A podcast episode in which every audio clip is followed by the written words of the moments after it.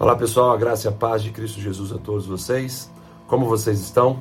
Como está sendo essa experiência com essa série de mensagens devocionais Gotas no Deserto?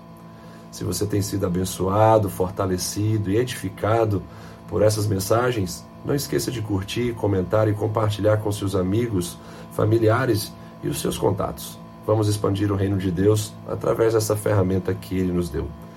O texto que trago para nossa reflexão hoje está em 1 Coríntios capítulo 15, verso de número 19, que diz o seguinte: Se a nossa esperança em Cristo se limita apenas a esta vida, somos os mais infelizes de todos os homens. Esse texto nos mostra o caminho para a infelicidade. E esse caminho envolve depositar a nossa esperança, mesmo estando em Cristo Jesus, nas coisas dessa terra, nas coisas dessa vida terrena.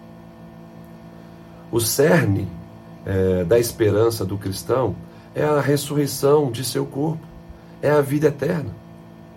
E mesmo recebendo de Cristo bênçãos é, dentro dessa vida terrena é, e passageira, nós não estaremos de maneira alguma sendo supridos de eternidade. O que adianta você e eu sermos abençoados aqui nessa vida passageira com inúmeras bênçãos e não termos vida eterna e não é, ressuscitarmos e é, vivermos na eternidade com um corpo glorificado. Qual será então é, o propósito de tantas bênçãos?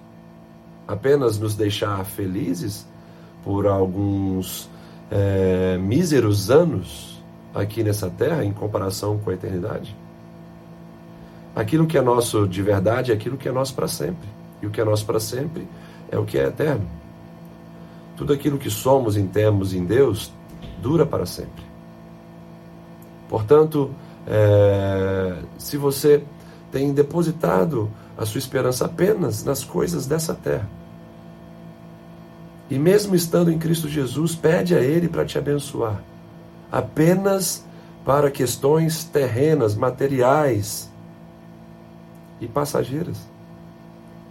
Saia é, desse caminho ainda hoje, porque isso não vai suprir a sua alma.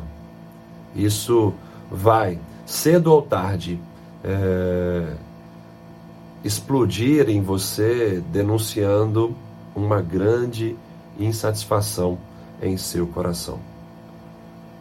O que Cristo Jesus conquistou é, por nós e para nós é muito maior do que bênçãos materiais e terrenas.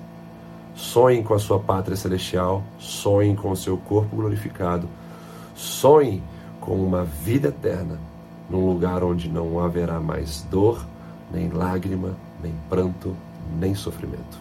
Que Deus te abençoe e até a próxima devocional.